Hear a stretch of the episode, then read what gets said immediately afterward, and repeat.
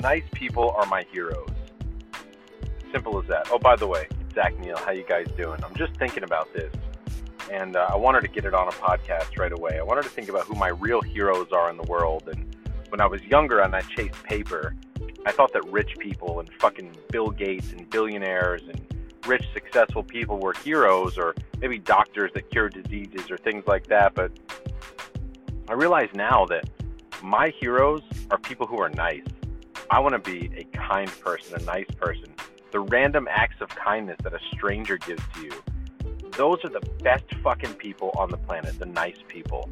So my heroes are nice people. The person that took the extra time to be nice to you at the grocery store or the gas station, the random stranger that gives you directions when you need them, the person that went the extra mile, the server or the cook or the counter worker, anybody, just that fucking person who walks through their life, think about it, with all the shit that we go through every day and all the, the stuff that's keeping us down that we're all dealing with, there are these people that dwell on this planet that walk through their life with all the same trials and tribulations that we go through, that set out during their day with an attitude of positivity and kindness, and they just want to be nice to other people. It's just in their fucking nature. They've trained themselves be genuine beacons of light in a world that can seem very dark.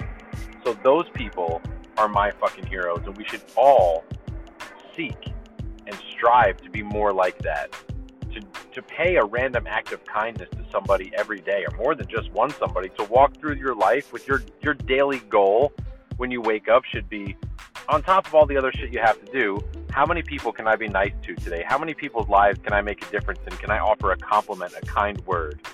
If we all try to do a little bit more of that just be a little bit better tomorrow than we are today, this world would be a much better place in a short amount of time. That's it. That's the fucking podcast. That's seven, episode 75, under five minutes to just share that. My fucking heroes are the nice people. Hope you guys enjoyed. Have a great day.